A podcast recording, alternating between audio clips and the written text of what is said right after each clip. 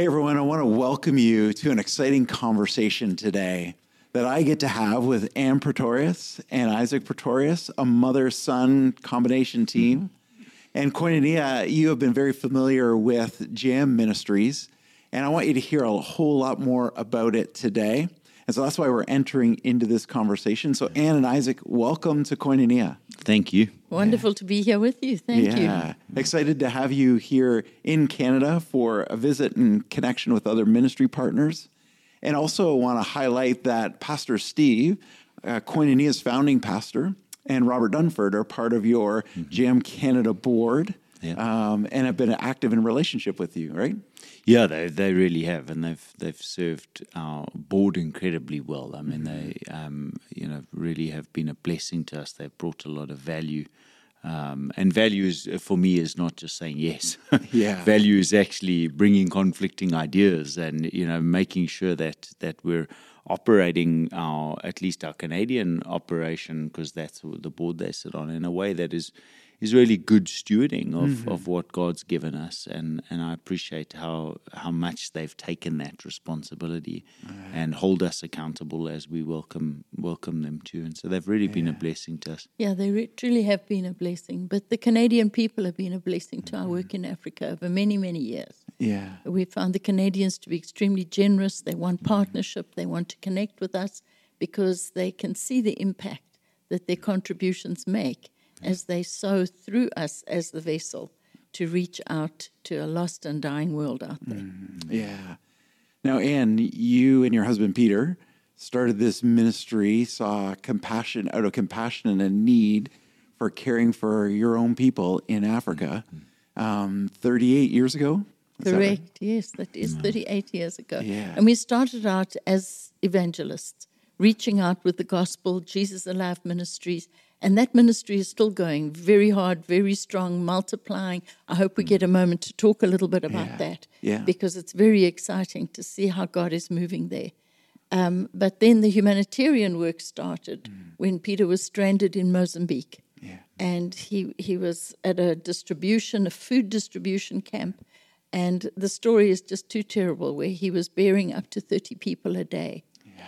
And when he finally came home 10 days later, uh, he was a completely changed person. And he mm. said, Sweetheart, if we're going to do what I believe God wants us to do for the rest of our days, you've got to come back into that country and see and experience it as well. Mm-hmm. Well, that's not exactly what I wanted. Yeah. It wasn't exactly lovely to hear these challenging stories and wondering whether we could expand. And today, I can honestly tell you that our humanitarian work is what I would call a demonstration of the gospel that we preach. Right. Because we're carrying good news yeah. to those who are in desperate need. Mm-hmm. And that's a great honor and a privilege for us to do. Mm-hmm.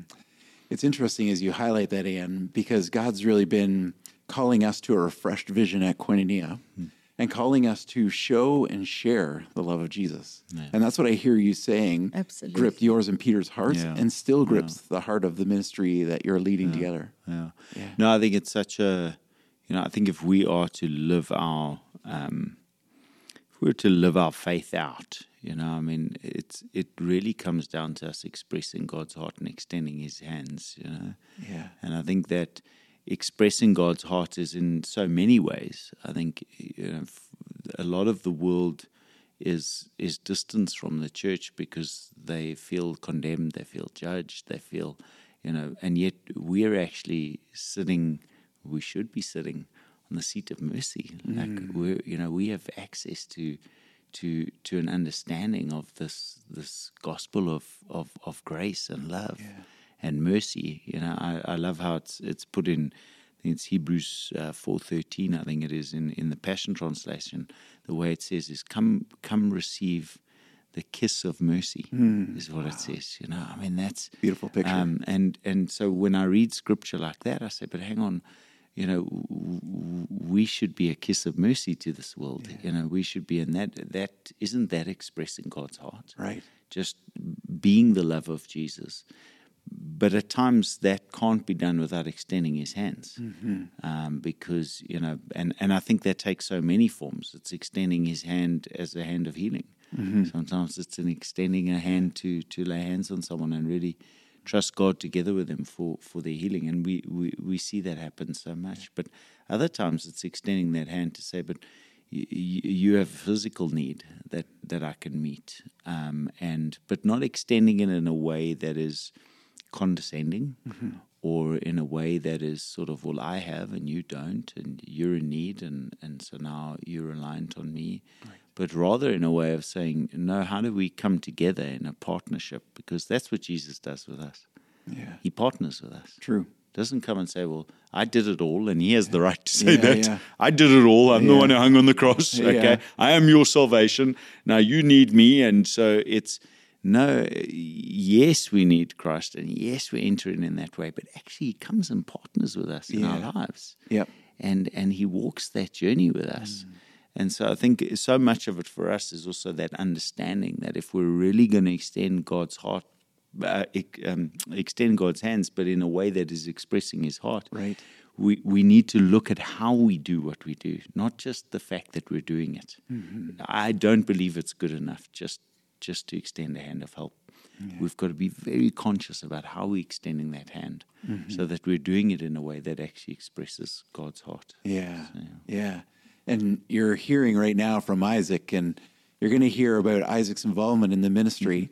Um, but Ann, would you share with us, because Jam Ministries now has a new name as of April 12th. Uh, so talk to us about the new name and how that came about. Well, I'll need to reverse a couple of years Okay. because um, August 2018, Peter passed away, and we we were incredible partners. We did everything together. Two opposite personalities, but we learned to complem- complement, complete one another, Yeah. and and God used us to develop the organizations and the ministries that we put in place. It wasn't easy. It was a big challenge, but we serve a big God. Yes. And the vision, the purpose that was very clear to us was supernatural and way beyond our own understanding. Mm-hmm. And so we spent years developing that and working throughout Africa. And I'm just so honored and privileged that we had the partnership that we've just been talking about with Jesus. Mm. Because when Peter left, I wasn't without partnership. Yeah. Everything that we'd established had been with Jesus in a partnership of a plan of action that he has for the people of Africa. And so my life continues, my ministry continues um, without my husband, which has been quite tough. But you know what? It's possible. You can do it. The vision and the pursuit and the divine enablement is there. Yeah. And I've really learned that. I was very honored that Isak was at my side from day one. And I was able to communicate with him on a mother son as well as a minister to minister professional Right. basis.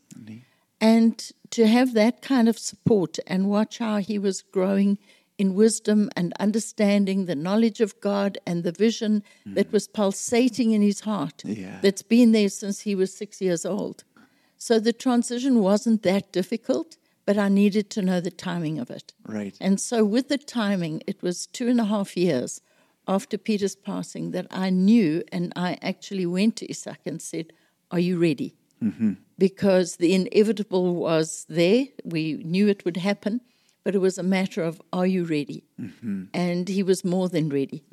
And so I was able to hand over the day to day chief executive officer of the global organization in, on the humanitarian side. And on the gospel side, he'd already taken it a year previous to that. And I'd watched how he nurtured and grew that. Hmm. So, so this is all behind the name change. Yeah. Because now, with the transition to the next generation, we felt this was the perfect time to do a name change if we were ever going to do one.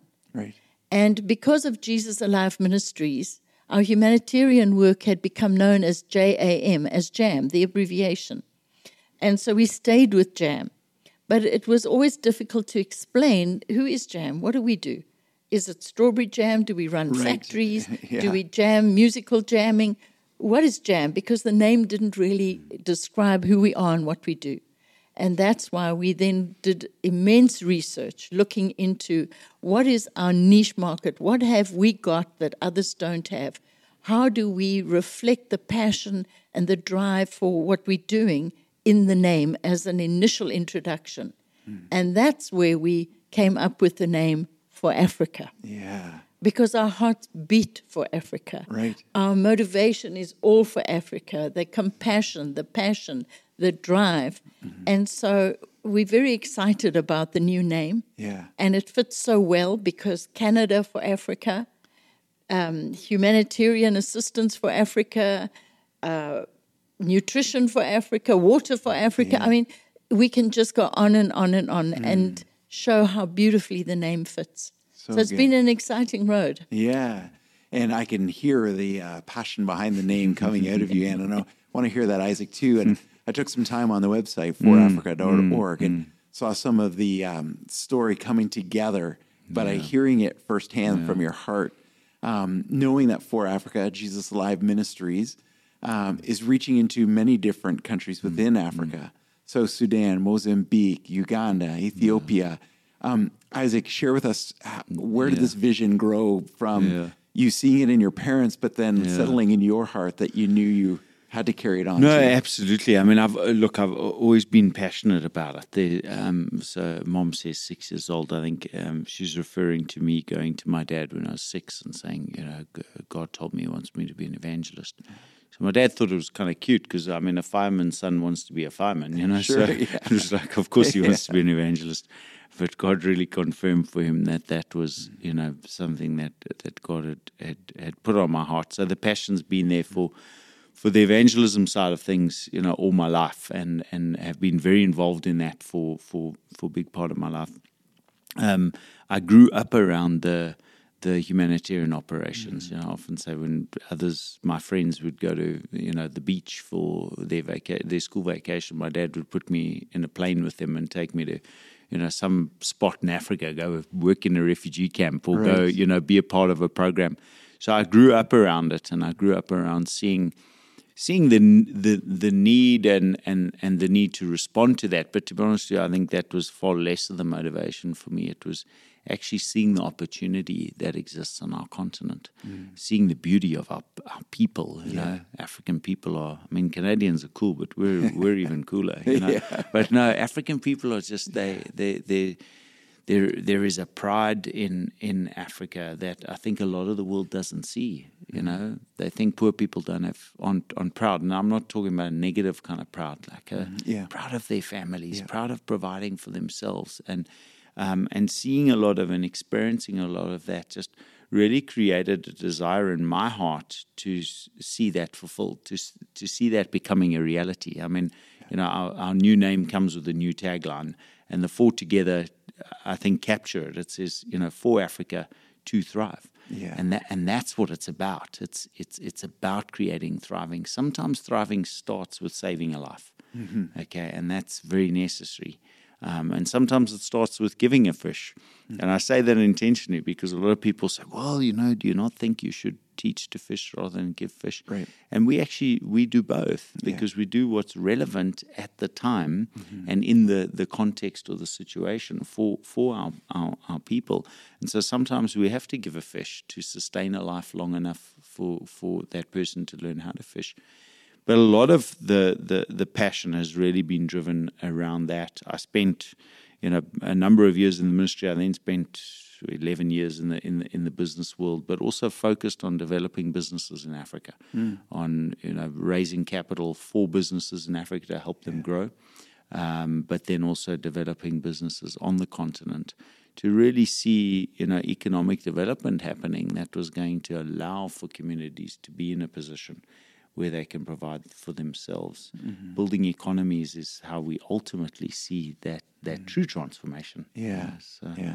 So there's there's depth of, of passion there, and, and of course for the name and, and our rebrand, it's been it's been a journey, mm-hmm. and it's been one that is not short on on passion. But we, we love the new name and and what it means. Uh, mm. I think it's important to point out it's Africa with a K because people hear for Afrika.org and they, they it's, but it's with a K, okay, so good. Africa with a K.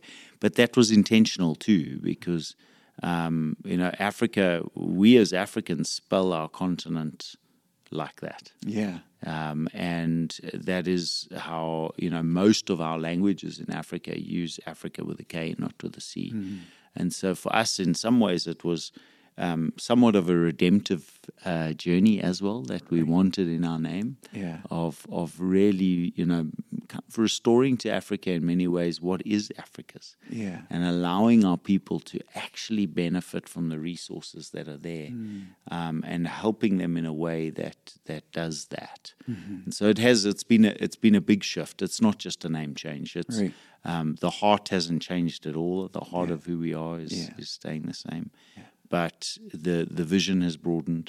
But I think most importantly, who who we are and what how we do what we do is changing significantly at the moment, um, and and I think in an incredibly positive way. And that's not a criticism of how things were done before. Yeah. It's it's relevant to to where we are now as a continent and what our people need. Yeah. Yeah.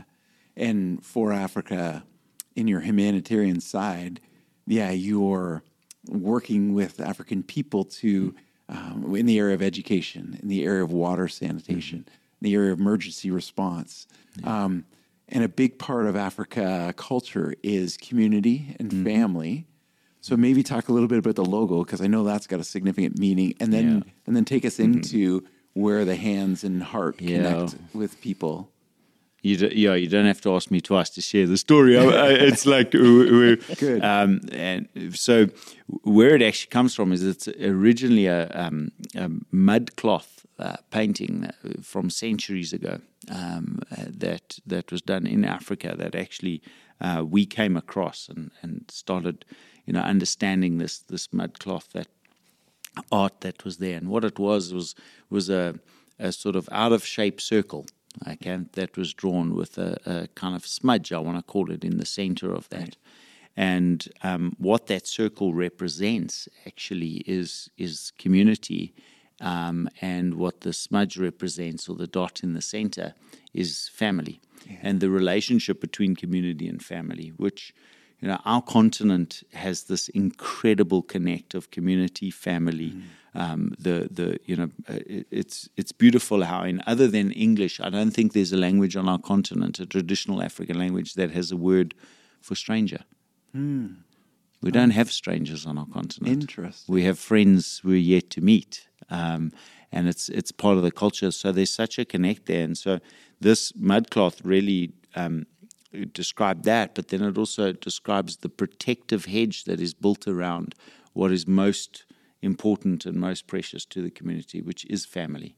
And if you if you actually fly over rural areas of most African countries, you'll you'll see these circles. They're never perfect circles, um, and you'll see these these circles though all over.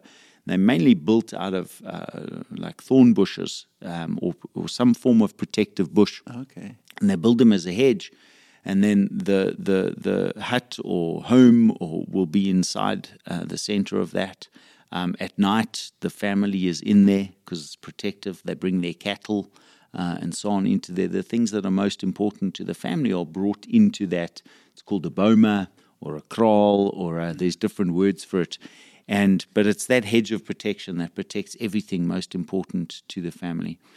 And we just fell in love with this because we said, but that that's who we are as Yeah. for Afrika. Yeah. We want to build this this hedge of protection around our continent, around the countries, around the communities, around the families. Um, and so, if you look at, at the logo, um, the the we turned the circle into a sort of very abstract Africa shape. Yeah. Okay, so we broadened it out to represent that as that that that sort of boma hedge of protection around the continent. But then we took the dot that was was in the center, and we that represents the family, and we actually used that as the dot on the eye in the name uh, in the Africa part of the name. And that was really significant for us because what it was saying is that I will stand in the gap for the family. Cool. Um, and so it became something really personally, sort of for all of us as as a team, really motivating. Um, and it's been amazing to see how that's been embraced by our team. You know, we have we have over 600 full-time staff. We have at any given time, you know, in excess of 4,000 uh, um, part-time uh, wow. contract staff, etc., yeah. that are, are working in our, our programs all over the continent. Mm. And you know, 95% plus are are African. Yeah. You know, from our continent serving our own people. Many of them are actually individuals that come from the very communities that they're serving. Right. Um, and so to see how they have taken such an ownership mm. of this new name. That's you know, one of our staff grabbed the shirt. We had shirts we were filming in the field recently and grabbed the shirt and looked at it like us with a logo and said, this is now our organization. Wow. Okay. uh, this is for Afrika, they said. And, and it was just, I mean, it gave me goosebumps because yeah. it was like, yes, that's what yeah. it's supposed to be. Yeah. And so that's why we're quite as passionate and yeah. excited about our name and the brand as what we are. There's something very personal that I want to add that really Please. touched my heart.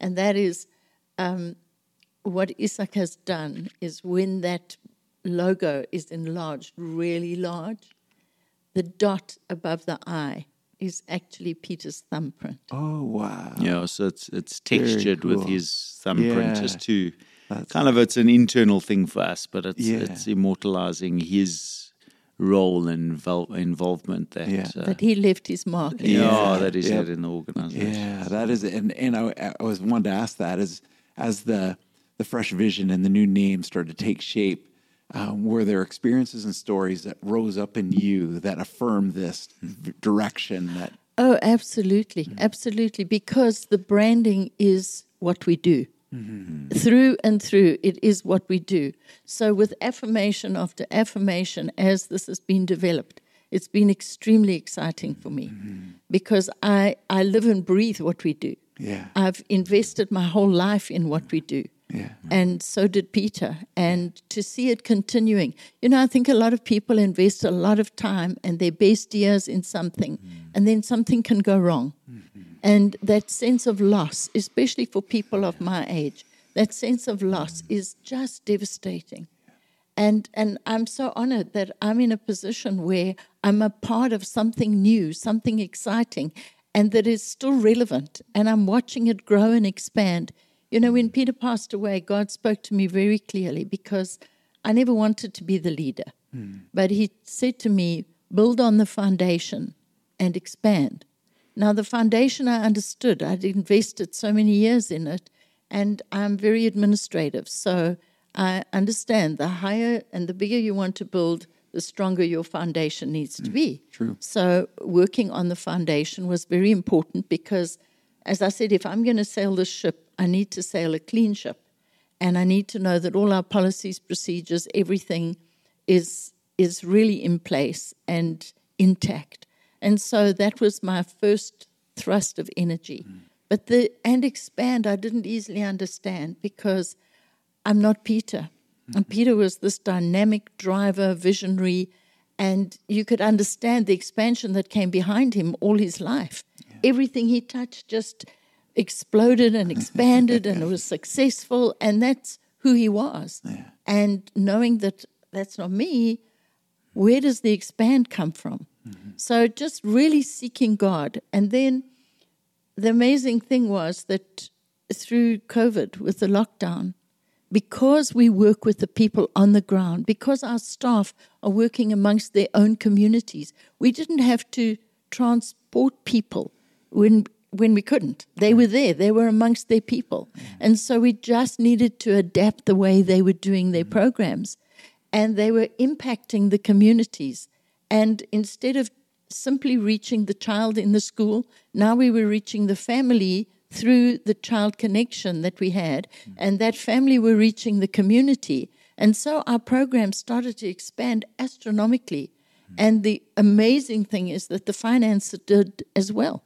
People were sitting at home feeling frustrated, helpless. What could they do? And they saw an organization that was really meeting the people who were suffering the most through the, the COVID regulations. And it was just an amazing experience. So mm-hmm. our recipients went from around 1.2 million to 3.8 million wow. in those two years. And and Isak was driving so much of this. And that's where it was easy for me then to hand over mm-hmm. and to move into the role of a founding director. Mm-hmm. And and to watch that expansion. I mean the tears were just streaming down my face as I looked at these figures when our reports mm. came in. Yeah. And I realized God has done that and expand. Yeah. So, what he had commissioned me to do at Peter's death, I felt I had fulfilled. Mm-hmm. And not because it was me, because the circumstances, God knew where the world was going to be. He knew what the situation was. He knew the quality of our staff, the commitment of our people who were not sitting at home commiserating with one another. They were amongst the communities, helping their people to get through the situation. And it brought real growth and expansion, not just in numbers, because, you know, numbers is not always the most important thing. It's simply one of the reflections. Mm-hmm. But the impact on the people mm-hmm. is where the expansion really came. Mm-hmm. And so I'm very, very happy to have handed over to Isak and his team and the team he continues to build because of the heart they have and because of what they do and how they do it. Mm. So I'm seeing improvement every step of the way. They're re looking at the way, doing things according to this generation. Right. The Yeah. world is changing. Yeah. And if we can't change with an ever changing world, we're going to be left behind. Right. And so to me, this generation transition has been extremely important. Yeah, that's so exciting to hear and affirming that God's at work doing something Yeah. bigger. Isak, when you heard that word passed from God's heart to your mom of and expand, where did that leave you with your faith? Was it a scary thing Yeah, go like, oh my goodness, or was your faith starting to grow toward the impact God it's, could it- have? it's interesting. I mean, mom's smiling because she knows my nature. So um, I always want things to be bigger, not for the sake of being big. I mean, you know, there's, you know, we've set um, incredible goals for ourselves. So you know, we've financially we've we've set for the organization to double in the next two years, um, and to to literally be four times the size it is budget wise within five years. Um, and and I believe that's totally attainable. I mean, if we look back, you know, I always think it's amazing when you, when you look back. I love data, so I love numbers. Like data, just numbers to me tell stories. You know, Yeah. um, and so I love looking at data. And you look back, and some of our our team have kind of raised an eyebrow. You know, when we've put forward this is and and it's not my vision, it's not my goals. Uh, we work as a team. You know, so we've developed it together. But some have kind of raised an eyebrow, like, whoa, no, this is big. You know. And on our, our beneficiary side, same thing. You know, we've said how many. Let's expand the countries we're in. Let's expand the number of people we're reaching with direct assistance and impacting. And and and as all of that's come together, it's sort of like, wow, how are we going to get there? But if you look back, you actually see we've already done that. So in three years, we've doubled in size uh, financially, and we've quadrupled in size in the people we're serving. Yeah. So it's just carrying on doing and and seeing the growth that God's already been doing. So for me, it's it's not a daunting thing. It's it's pressure. I put immense pressure on myself. I put immense pressure on my team um, because I think that the the work we're in is far too important not to achieve the maximum Right. we, we've got to be pushing the envelope. We've got to be, um, you know, really trying and doing everything we can to to grow as fast as we can, but as sustainably as we can. And the reason being is because what we do is not about enriching shareholders or about you know building a bigger business or even it's it's about changing people's lives. Yeah, You know, this yeah. is this is everything from reaching more children in malnutrition clinics or establishing more malnutrition clinics in more areas that don't have, where literally you are saving children's lives. I mean, it's no dramatization. There are children's lives being saved every single day. Well, why would you not want to expand that to the maximum, you know? Yeah. Or or all the way through to what we do in, in economic empowerment and you know helping people build businesses and helping people really become truly financially independent. Well, why wouldn't we want to do more of that? Yeah. Because at the end of the day, by doing all of that, we will see an Africa that thrives. Mm-hmm. And so we kind of set that we set that goal for ourselves by saying our vision is for Africa to thrive. Yeah. And you know, we understand where Africa is right now. Okay, we live and breathe in these communities. We understand the gap between where communities are at right now and and, and where thriving is, um, and and so that drives it, and it's driven by heart. So I, I don't find it daunting. Um, I I know the God we serve. Yeah. Um, I've seen Him do crazy miracles. You know, um, whether physical ones or others. I've seen Him do them in my own life. You know, um, and and for others. And so I, I don't have a struggle trusting there. But I think probably the Bryan, the greatest reason why I have confidence in in the goals we've set um, is I get to see and experience the teams that work within our organization. And our single biggest strength is our people. Um, they they're they're just they're unbelievable. You know, I was recently in South Sudan uh, visiting programs there, and I was out in a really rural area. I mean, this area.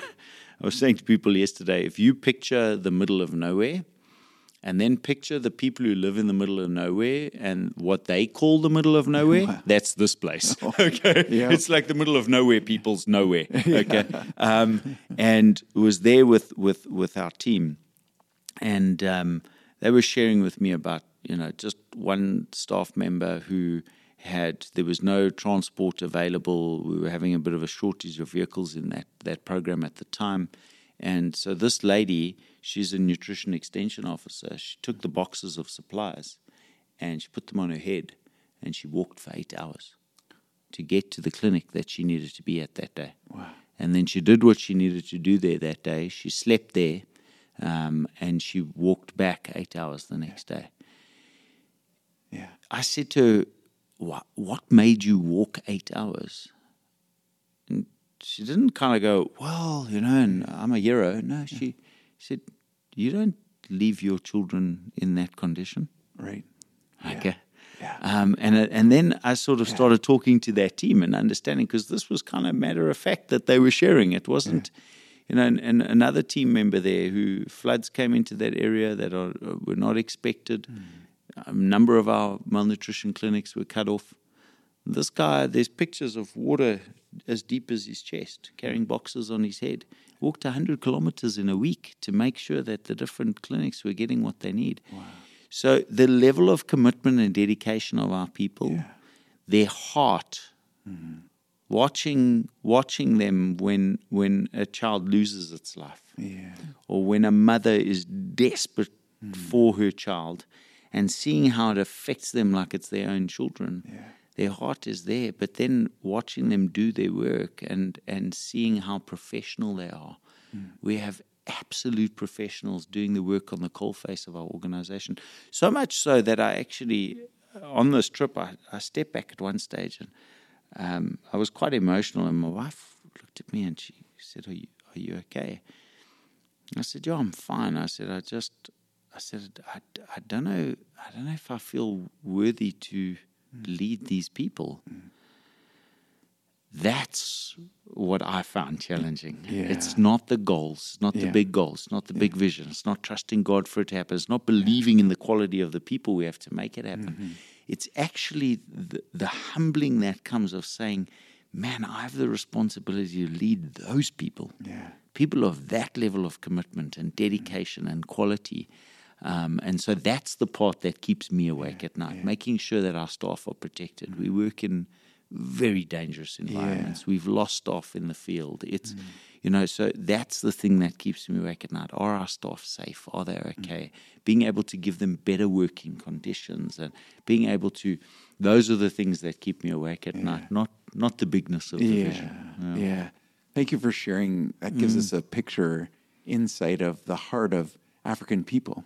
Yeah. And uh, they're catching God's vision as you're catching God's vision and what He wants to do. And I appreciate both of you saying it's it's not about the numbers. Um, but thank you for posting on forafrika.org the numbers because each number reflects a person.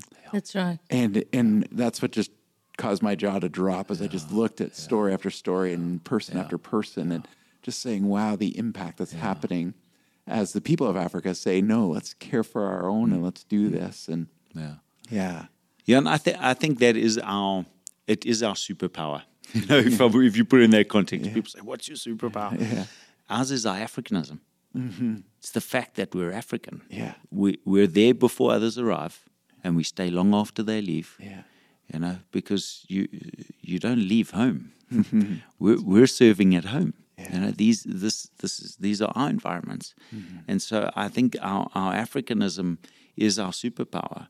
Um, because it also helps us engineer programs in partnership with communities that are truly sustainable, that are truly impactful.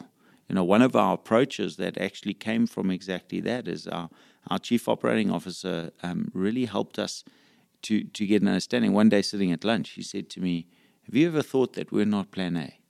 And I looked at him like, What are you getting into now? You know? Yeah. He said, No, have you ever thought we're not plan A? And he was really passionate about it. He's a, Ke- a Kenyan guy. He was really passionate about it. And I said, Oh, Killen, what are you on about here? You know? And he said, No, we're plan D, E, or F. We're never plan A.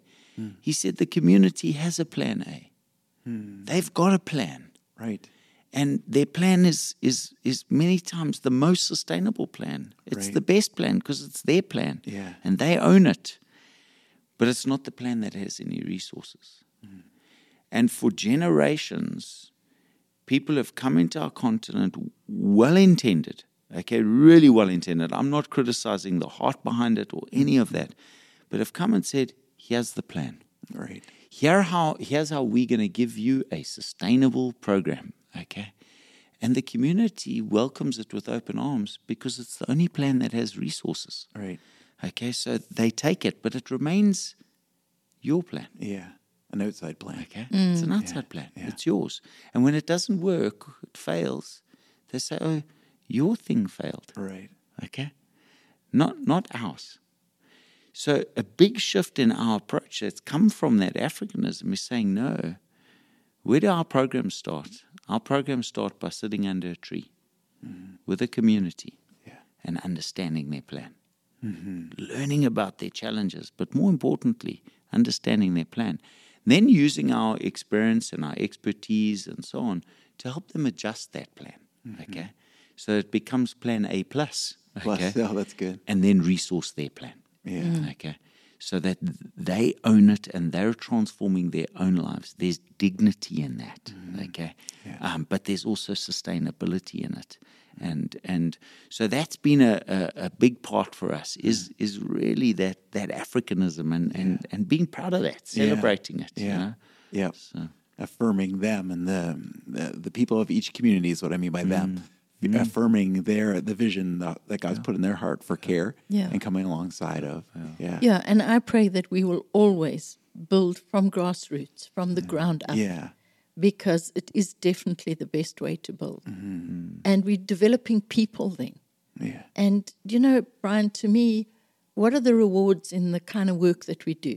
Mm-hmm. You know, Isak's talked about the staff and the quality of the staff and how humbling it is to see those values and and wonder whether we're associated with these dynamic people, these incredible people. But I've I've always felt the greatest reward in what we do is the fact that we change a life, mm-hmm. and every life we change is a reward. Yeah. And that's where our rewards lie. Mm-hmm. That's where our fulfillment lies. Mm-hmm. Because fulfillment is definitely living your life to see somebody else's life changed. Mm-hmm. Yeah. So true. What Jesus was all about, mm. right? He see, certainly to was. see somebody else's life change. And, and through the ministry you're involved in, you do it both through sharing Jesus and sharing through humanitarian care. Yeah. And I wonder, and if there's a, a story that just even resonates over the last year or two of an individual, a family like that within that community that you see them mm. embracing and saying, no, God, God's in this and we're going to lead this forward for our community and our family. Well, one of one of the most exciting ones for me happened recently. It was actually on my birthday, and all of our um, staff, country director, managerial staff, got onto this massive, massive um, Zoom meeting, and they had. Isak had pre-planned that I had a meeting on the day and said, "Sorry, I know it's your 70th birthday, but could we just have this meeting that um, I can only meet with this individual to introduce to you on that day at that time? And I said, Sure, it's okay. I've got all day to celebrate. So, Yeah. so I went on to the Zoom meeting, and here the screen was just full of people. And different ones had different things they wanted to say. And this was a surprise birthday for me. And one of the men from Mozambique, in his broken English, he said, Mama, I just want to thank you as I celebrate your birthday that you and Peter came to my area in Mozambique. And this is where you started with your outreach humanitarian work. And our lives have changed forever. And my family's life changed forever because of you coming into this area. And I feel so privileged that this is where you started. And today, this man is our country director for the whole of Mozambique. Wow. So these, these are the rewards. These are the most amazing stories that keep our heart just beating with gratitude mm-hmm. for the investment that we have put in. Yeah. Everybody deserves a return on their investment. Yeah. And wow, what beautiful returns we have. What a beautiful birthday gift to Exactly. hear that Yeah. testimony, Exactly. right? Oh, yeah, mm. so valuable. Um, we've been talking a lot about uh, for Afrika and the humanitarian side, but tell me about the also the part about just sharing the love of Jesus and the message in the heart of Jesus. How does that come out in your lives and ministry and team? Yeah, I mean, it's something we're, we're, we're super passionate about. I think, um, you know, if you cut us open, you find an evangelist in the center. Okay. so, um, but our, our model has changed over the years. We used to do mass citywide outreaches. Um, Dad and I would, would, would, would preach, you know, would be the primary evangelist preaching at those. And um, but we shifted a number of years ago to to, and I guess a lot of what we've learned on the For Afrika side about how we engage and work with communities, and so we shifted to actually developing local evangelists from those countries, and so training up and developing those, and then sending those evangelists out with all the equipment and the support and everything that they need to be able to evangelize and reach the the, the unreached areas or more rural areas, villages, etc. Um, that most times uh, other evangelists are not going to. And so we said, but that's that's actually the vision God gave us was to be there. And so we empower local teams, which I love because I mean this is you know when when somebody from a Congolese in Congo is preaching the gospel. Firstly, they're preaching it in the local language. Yeah. Okay, so there's nothing lost in translation. Mm-hmm. They're they're they're it's contextualized uh, to the culture and, and and and everything of of their their their country. But it's it's sustainable, if you want to call it mm. that, because we're building this capacity that is lasting in in in the country and investing in the country. And so these teams go out, but we kind of really have a holistic approach to it. So they do they set up a, a whole rig and they, they do open air meetings where they'll have anywhere between I don't know five and about thirty thousand people that will, will be in those meetings depending on where they are. And so they do that outreach. But then during the day they do door to door evangelism. They do school outreaches. So I mean last year we led over 100,000 school students to Jesus. Wow, Okay. like I mean, just so cool through the school Yeah. outreaches that are done at that time. And then they do um, the Jesus film. So we use the Jesus yeah. film. Um, we set up movie nights now. You know, in a rural area in Africa, here you've got this movie night. You know, it's like, whoa, hang on. And so people that wouldn't come to the outreach, that we would struggle to reach in other ways, will come and watch a movie though. That's still a drawing element uh, to show I think, a film. I think over the years we've we've led close to a million people to Jesus through the awesome. Jesus. Praise the I mean, Lord. It's Yeah. like wild, you know. People come in, and the power of I mean, it Yeah. it just tells the story, you know. And so we do that, and there's there's other forms of what we do as we reach those communities. And so, I mean, we, we, we had the privilege last year of leading more than, we registered more than 452,000 decisions for Christ through, our, through our outreaches. neat. Yeah. But then what we do is we follow up with a very intense um, discipleship program. So we actually, we work with all the local churches. I mean, everything from, you know, yeah, from one end to the other end of the spectrum, Yes. okay, of local church. We work with all the local churches when we do outreaches. And um, then they form our our key uh, partners for actually following up on on on anyone who's made a commitment.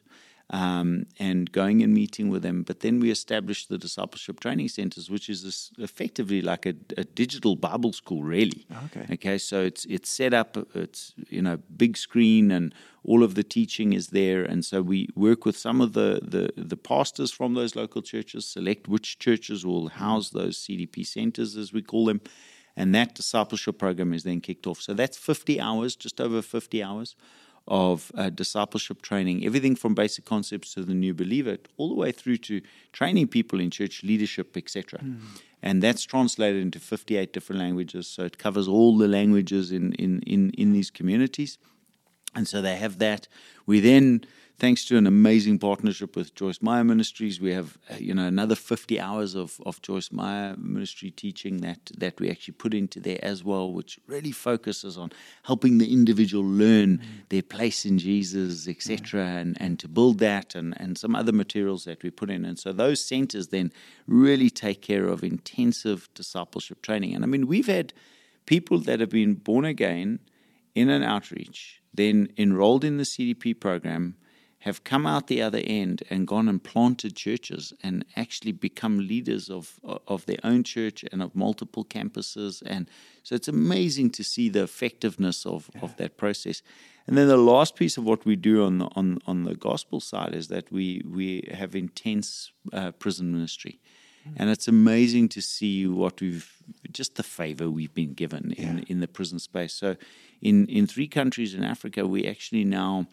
have access to all the prisons, but our discipleship, the program I was just talking about, that discipleship training program is now an official part of the rehabilitation curriculum for prisoners in the country.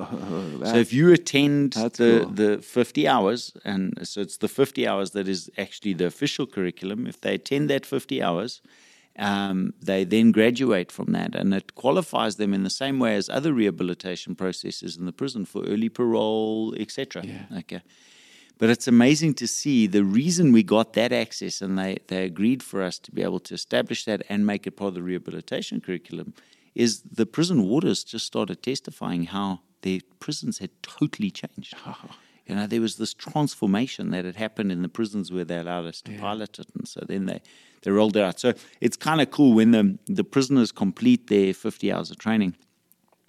We do a full graduation ceremony in the prison. Ah. So we get graduation gowns yeah, and hats, and they get their certificates. And you know, for many of these prisoners, this is the first time they've ever been positively affirmed for mm. anything in their life. Right. You know, yeah. and to see the impact of it. And so the prison ministry is almost a separate yeah. part of what we do in our, our gospel ministry, and it's focused on everything from reaching out into those prisons all the way through to discipleship training.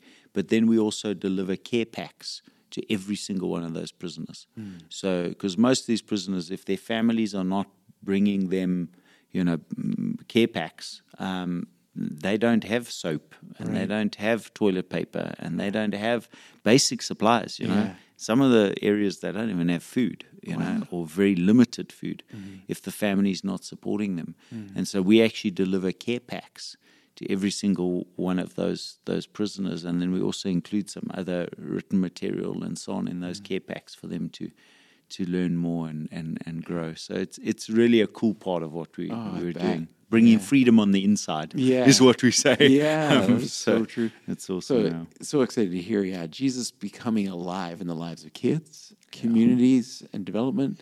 And then even prisons can't, the walls can't hold them back. And so, so exciting to hear what Jesus is doing in those ways. Yeah, it's all about changing lives. It takes us right back to that little kiddie song.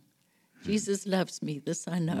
yeah, yeah. and the most important yeah, thing is that these people it, yeah. get the message that Jesus really does love them. Yeah. Even in the darkest prison, in mm. their darkest hour, mm. Jesus is there for them, with them, and He does love them to the point mm. that He's opening the way for them to mm. maybe just get a care package, maybe a booklet, teaching on the Word of mm. God, mm. and God's got a plan for His future. I do want to clarify we don't only give care packages to those that get born again or enroll in the program. When we go to a prison, we give care packages to everyone. Everyone, Everyone, yeah. It's, it's to every single prisoner. But And that's back to your statement at the beginning about just the mercy of God and the kiss of mercy, the love of God reaches all people. isn't that a cool? It eh? is, yeah. Kiss of mercy. Like um, whenever I say it, I just picture like these arms getting, get, Yeah. you know, being hugged around me and getting this kiss that just feels like freedom. You know, it's just, Mm. Yeah. you know, it's cool.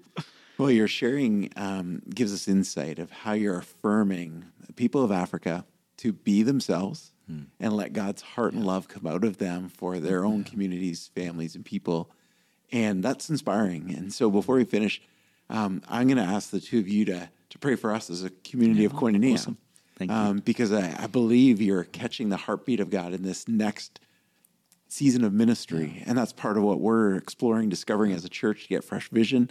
How do we show Jesus' love and share in our communities as well? Yeah.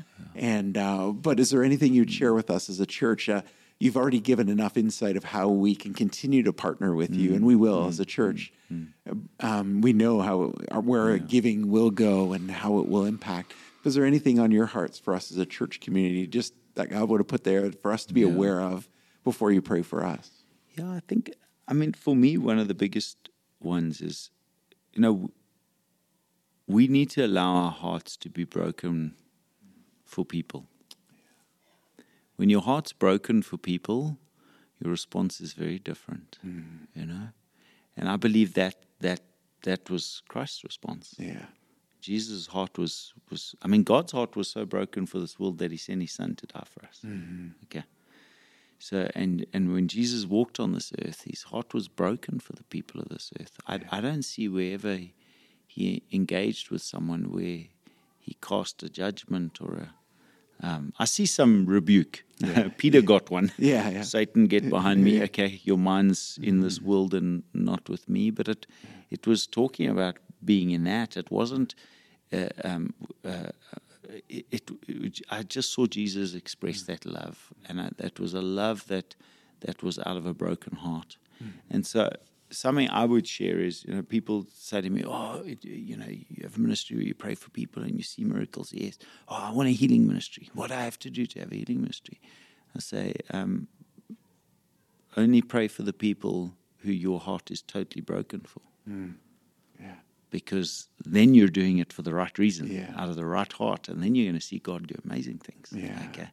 Um, or you know the same on on meeting somebody's need. Don't don't do it because somebody guilted you into doing it, or or or even do it because you feel a, a sense of obligation. Do it because your heart's broken for it. you know? Um, because I think then again it comes back to that's something that's that's true to yourself, and it's sustainable.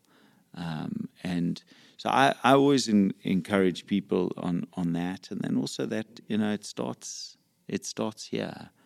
You know, there's there's people in, in every single one of our you know if every human being took care of the people in their circle of life that had a need, the world would be an okay place. Yeah. You wouldn't need organizations like Yeah. us. Okay. Yeah. And so I also say to people, I love that people support our work, but I also say, start at home. Yeah. Start with the people in your circle. Yeah. Change the lives that, that you can really invest in, Mm-hmm. you know? Um, and, and so, and I guess the last piece is just, you know, I think the, the one gift we get to give God is faithfulness, is to be faithful. Yeah. Okay. That's, Yeah. that's how we honor, that's how we give back for Mm-hmm. all that's been done for us. And for me, you know, your church has been so faithful to us. Okay. Over the years, just, you know, that faithful support and the faithfulness of, of people giving has allowed us to be faithful in our calling. Right. Okay. We don't get to be faithful without the, you know the people of the church being being faithful towards us. Mm-hmm. And and I think in many ways that makes you greater heroes than anyone else in this whole story. And people often when I say that, people are like, "What do you mean? You know, you, you've got people on the coalface mm-hmm. out there in the community risking their lives." Yeah, but they get to see the mother mm-hmm. and look the mother in the eye who says, "Thank you." Yeah. or to see the child whose life is saved or changed, or mm. to see the community that's transformed. and to hear that thank you. But there's many people in your church that have mm. faithfully supported what we've done mm-hmm. year after year and have never ever looked that mother in the eye. Yeah. Have never ever got to have that thank you. We try as mm. we can to Yeah. say thank you, but Yeah. that's not the same. And yet they've remained faithful. Yeah.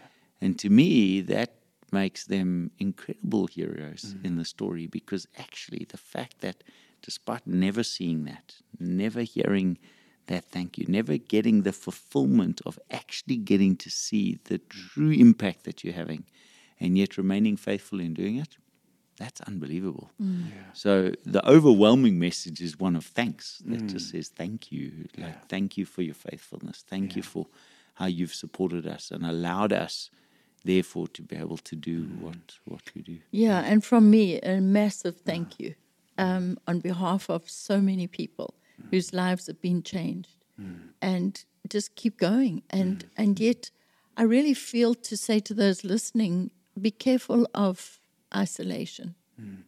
Beware of separating yourself mm. into a safety zone Right. because humanity can be inclined to want to do that.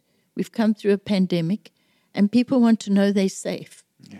But safety isolates us, mm. and that's not what Jesus intends for us.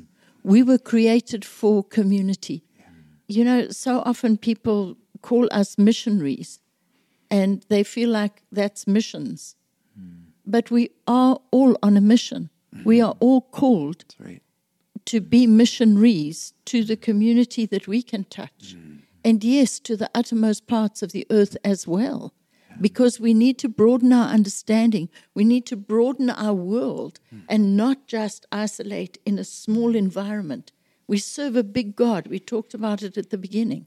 We serve a big God, and we have to have our understanding expanded to think way beyond our community, our environment, our family, our safety zone, but to see that we can be a part of a solution for a lost and dying world out there and to transform lives because they're waiting on the other side of our obedience. Yeah, that's hmm. good. So good. Thank you for just thanking us and for affirming and encouraging us not to stay, but Yeah. to continue to reach out, right? And and I'm going to ask Ann, would you would you pray over us as a I'd church, love to. Koinonia, and then I'd love to pray over you guys in your ministry. as you. well. Thank you. Yeah. Thank you.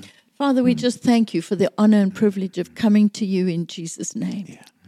And I pray for Koinonia that the progress that they are endeavoring to transform into will be led by you every step of the way, that your divine enablement will be theirs, that they will hear you clearly, that your instruction will be clear, that it'll be people focused, that it's all about lives being transformed, it's about communities being reached, it's about the groups touching the lives of others, mm-hmm. that the drive in the heart will be all about what's most important to you, mm-hmm. Jesus. And I thank you for the anointing, the calling, the instruction, and the wisdom in the implementation of this. In Jesus' name.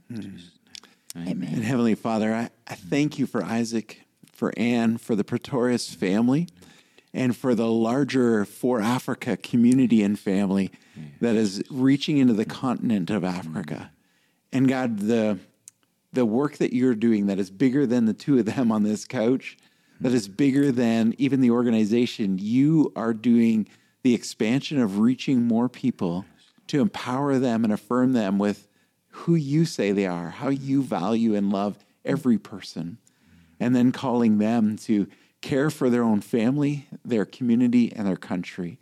God, we continue to pray that you would become alive through their ministry and that for Afrika would, would continue, the, the word would spread so that your message in your heart would come to all people. They would all have the opportunity to come to a saving knowledge that Jesus Christ, you are Lord. And so we thank you for our partnership and our friendship. And we say, Lord, continue, keep doing it over and over through the generations yet to come. I pray in Jesus' name. Amen. Amen. Thank you. Amen. Ann and Isak, you. thank you for coming and sharing in this conversation today. No, Appreciate thank you you for having us. Yeah. We appreciate it. Our privilege.